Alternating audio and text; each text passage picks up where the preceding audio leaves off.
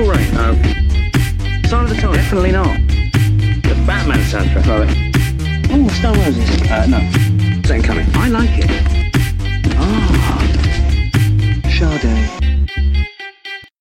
Hello and welcome. You are listening to Goat or Go, a comprehensive and somewhat opinionated look at the Rolling Stone 500 greatest albums of all time list. Anyway, I'm your host, Wendy K. Welcome back to the show, and thanks for listening and tuning in every single week. I really do appreciate it.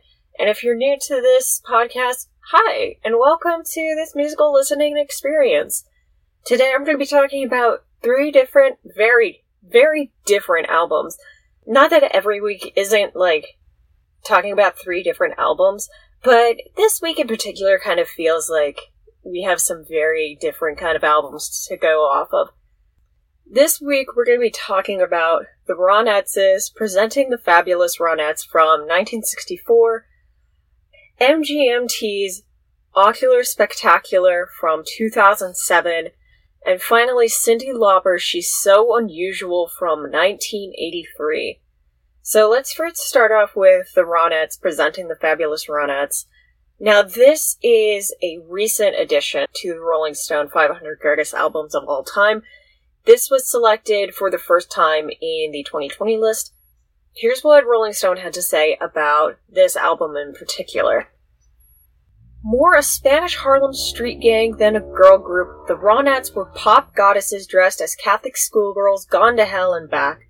Phil Spector builds his wall of sound as his teen protege, in parentheses, and future wife, and parentheses, Ronnie Spector belts Be My Baby and Walking in the Rain while songs like I Wonder and Baby I Love You ache with hope for a perfect love that always seems to be impossibly ideal just within arm's reach. So, if you haven't heard of the Ronettes before, the most famous song that they have, and the one that I think is truly inescapable but essential to their sound, is Be My Baby. And if you don't know who Phil Spector is, I would pause this podcast and I would go look him up really quickly. I'm not going to dive too deeply into who Phil Spector was as a person and who he still is as a person because he's still alive. I would rather just focus on um, the sound of the Ronettes and the sound that Phil Spector created with his infamous wall of sound and what he leaves as a music producer behind in the world. There's actually a really great documentary series about music producers and the evolution of music production that I saw on PBS some years back. This series was called Soundbreaking Stories from the Cutting Edge of Recorded Music. And if you want to dive so deep into music production and into the history of music itself, this is such a great series that I highly, highly, highly recommend. Not only they t- do they talk about uh, Phil Spector's work, but they also talk about musicians such as Brian Eno and his work with bands like U2 and David Bowie. And especially, there's a lot of really great interviews from the late George Martin, who produced the Beatles and who some people consider the fifth Beatle. So this series is so fun and it's so refreshing and so and it helps somebody like myself who's never been part of the music industry to sort of like dive into it and get more accustomed and more familiar with what it means to like cut a record.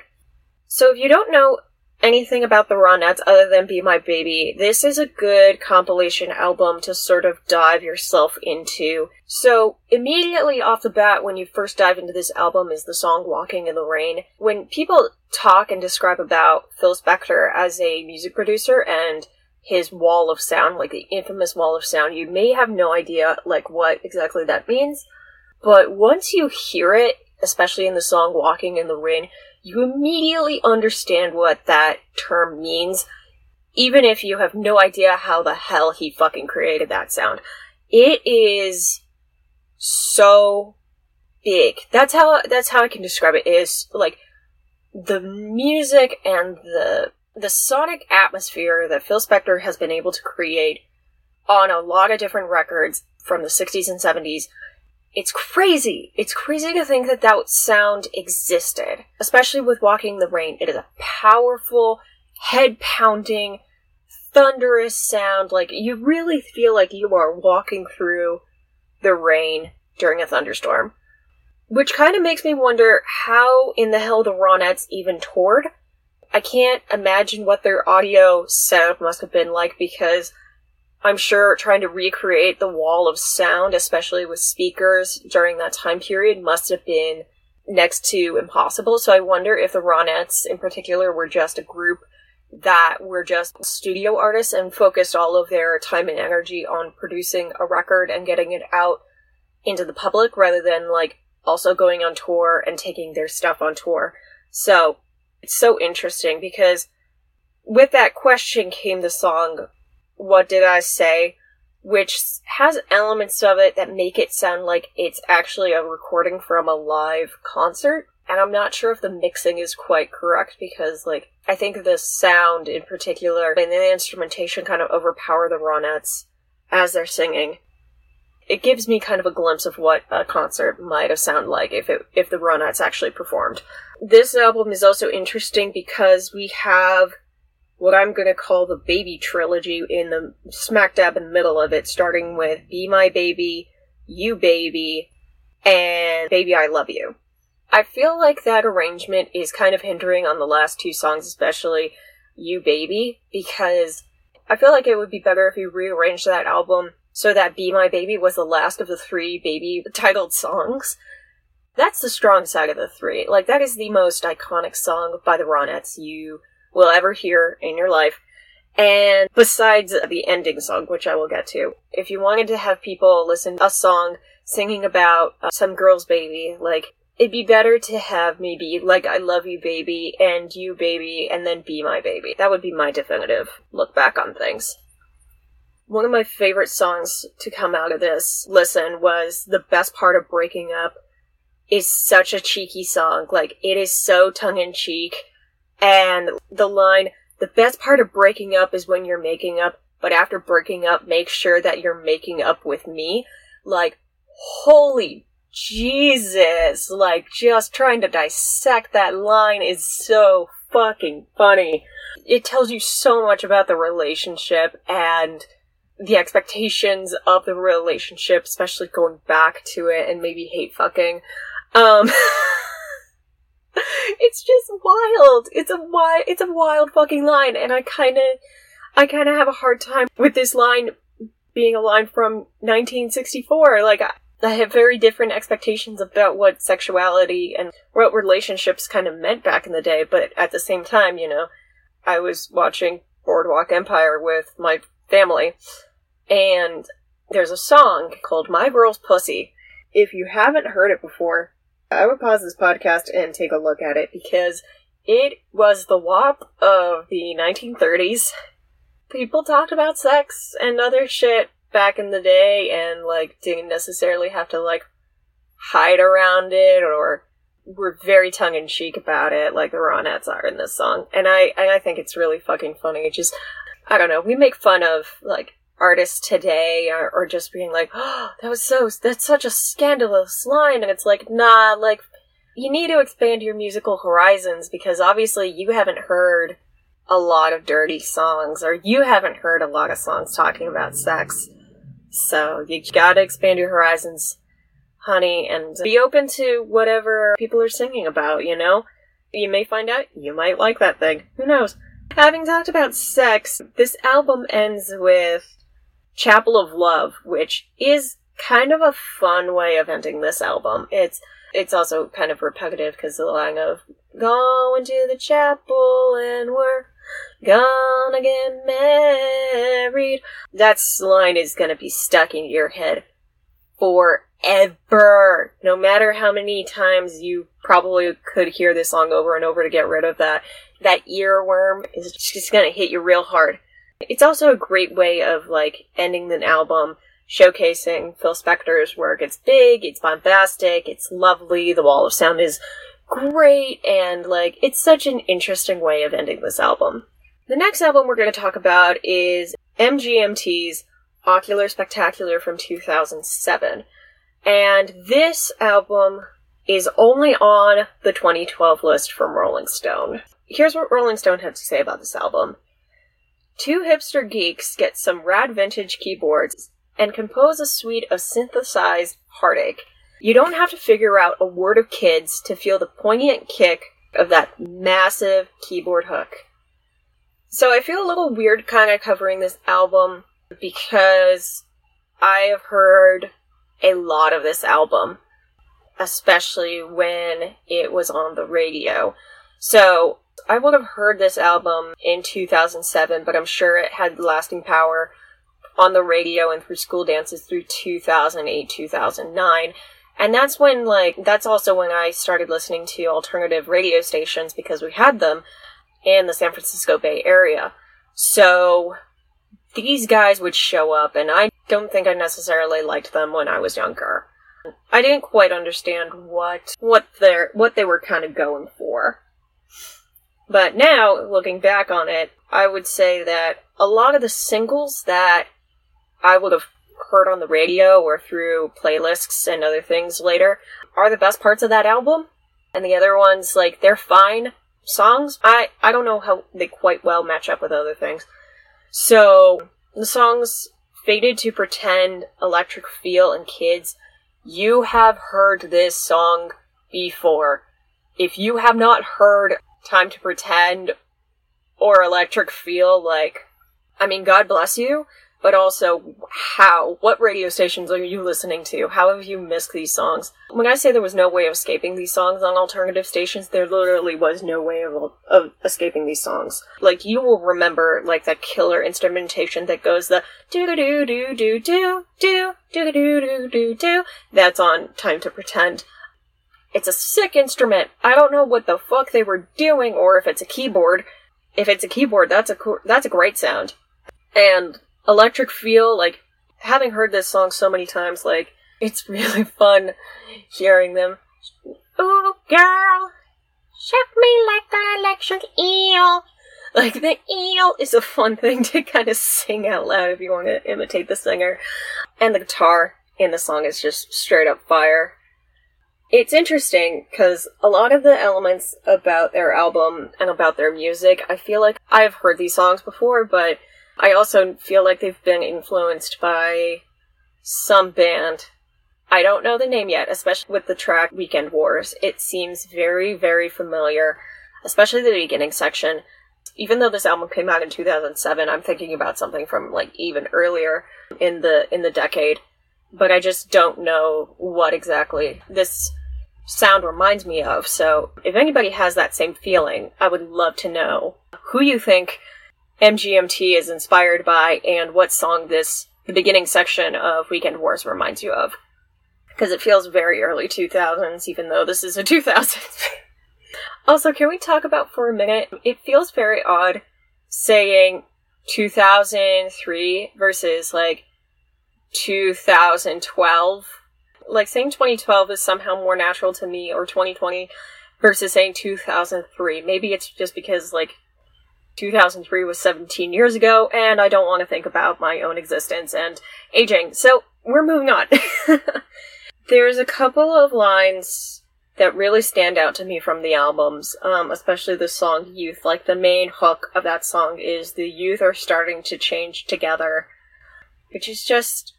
I'm not sure if it's hopeful or if it's like if it's a very pessimistic view on what the youth are doing. Considering I was a youth back in 2007, I'm sure we were all kind of changing at the same pace on very different things. The song Pieces of What I have never heard this song before, and I actually had to take a second listen of this song because the first verse of this song hits so much more differently now that we're in a pandemic. So I'm just going to read this out loud. When the world has turned, paralyzed and wrong, cold blooded claws never offered anything at all. Past the point of love, shattered and untied, waiting to pick up the pieces that might make it all right. But pieces of what? Pieces of what? Pieces of what? Doesn't matter anymore.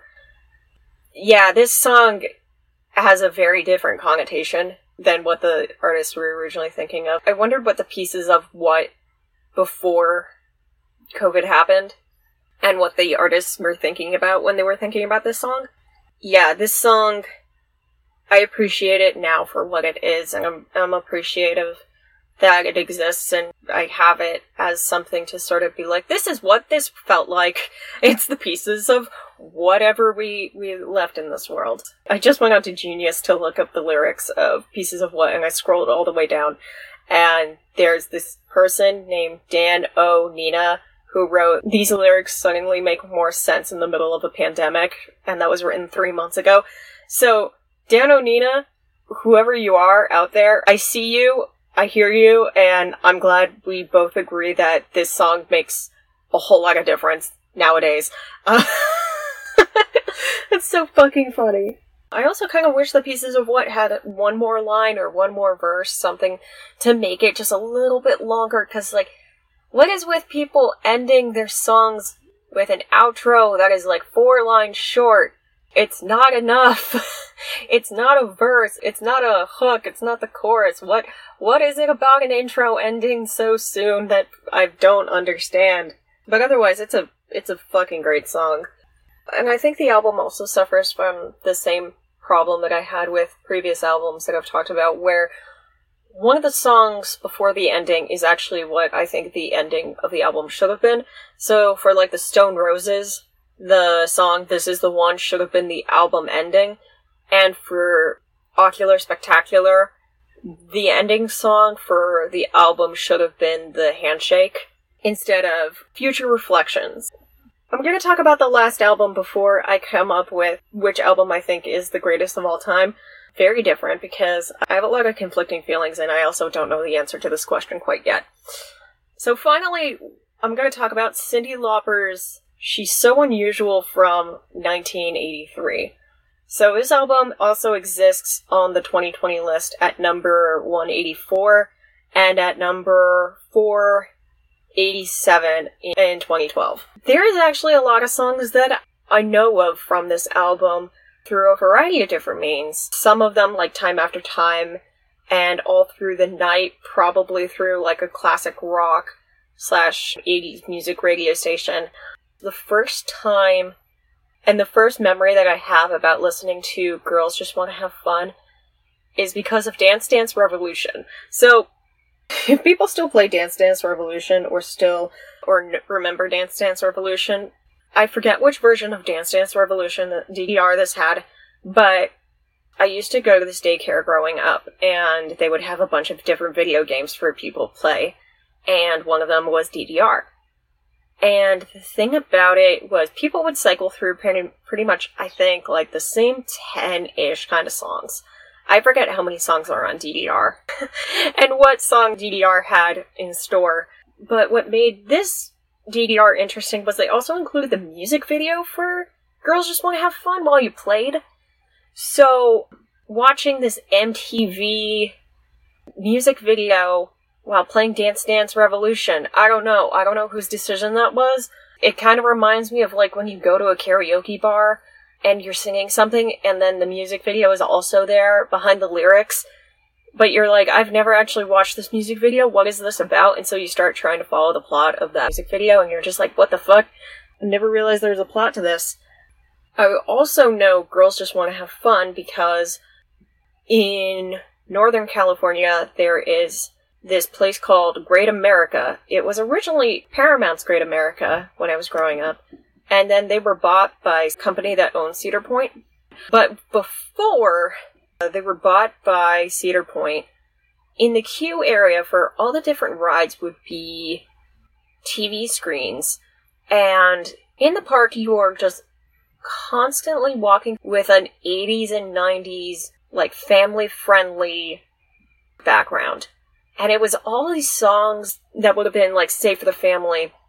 But the thing about the queue areas for all of the rides was they would also include the music videos for the music that you were also listening to. So like everything was very synchronized in a very weird way.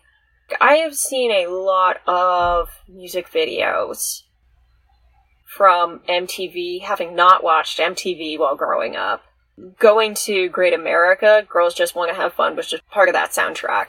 So I just remember summer days and nights listening to Girls Just Want to Have Fun. And then the song that I want to talk about, and one that I know a lot about, is a song called She Bop. And She Bop, it's a great song about masturbation. When I was in high school, I got the rights and I produced a production of the Vagina Monologues. And after I had put the team together and, and reached out to an organization to donate all of the ticket sales from the production, one of my responsibilities was to look up different songs to put on like the pre-show playlist. I had to specifically look up songs about sex.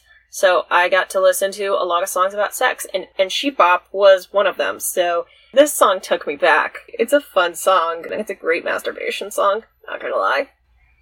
The thing about this album is like despite having heard a lot of these songs, I've never actually listened to this entire album. Boy oh boy, this is her debut album.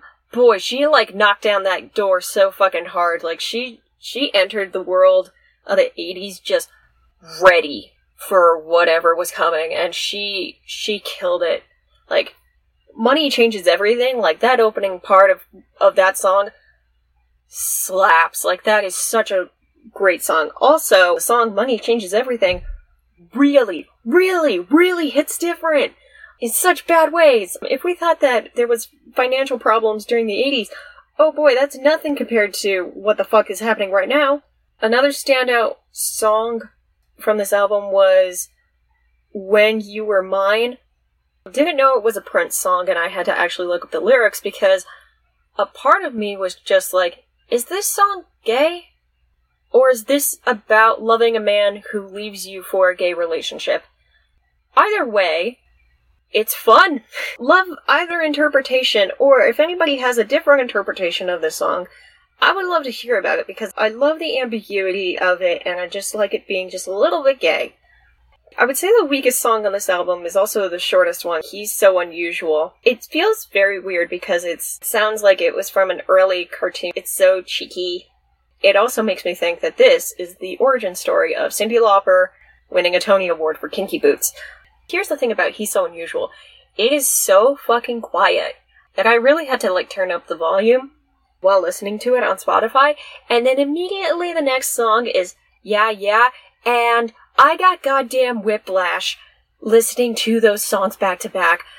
If I thought that He's So Unusual is quiet, Yeah Yeah just like fucking took a baseball bat to my head and, and was like, I'm here now. Uh. So I had to pause the song and turn the volume down because I was like, oh god! It was a great way of jarring me, and also, yeah, yeah, it's a really great song to end the album on. Overall, like, damn, this is a really great album. I had a really good time with it. However, since Cyndi Lauper's She's So Unusual pops up again in this list, I don't want to put it in spot 494 on my list because I don't think that's fair to Cyndi Lauper. And this album deserves a second listen, and I'm really going to enjoy coming back to this album, having had more time to sit with it. I'm gonna say that while I love She's So Unusual, and I do think it's the greatest album of all time, it's not gonna be going into the spot. So between the Ronettes and MGMT, um, I feel so conflicted because both of them bring a lot of different things to the table, especially with the Ronettes and how influential their sound was to the rest of music. But I do love how different Oracular Spectacular is. I feel like I, I hold a lot of nostalgia for it. And like I think the songs have also the test of time because I feel like if I remember things from the early 2000s, a lot of that stuff really isn't that interesting anymore, but this sound and this album is I dig it. I vibe with it. It's really it's a good time. It's a great time. I think I'm going to give it to Oracular Spectacular. I think I had less problems with this album and I think I I recognize how great it is. But the thing about the Ronettes is we're this isn't going to be the first time and it's probably not going to be the last time that uh, Phil Spector is going to show up with his music production and his wall of sound. So, you know, I love and respect the Ronettes, and I'm glad that this album exists. Like, go check it out. It's a really good, it's a good time. it is time once again to decide the fate of where this album rests on the greatest of all time list. If I had to put Oracular Spectacular on this list, I would say that it is below the indestructible beat of Soweto, but above Suicide. Thank you so much for listening. I hope you enjoyed this musical journey as much as I have. I look forward to next week's episode. And DJ, drop that track. Goat or Go is a podcast created and hosted by me, Wendy K. I also edit the podcast. Original artwork is by Paige A. Special thanks to the entire Rolling Stone magazine writing team. Without you, there wouldn't be this podcast. Follow the podcast on social media, Goat or Go Pod. If you want to support the show on Patreon, link is in the show notes. Thank you so much, music lovers. Keep on listening, and I'll see you next week.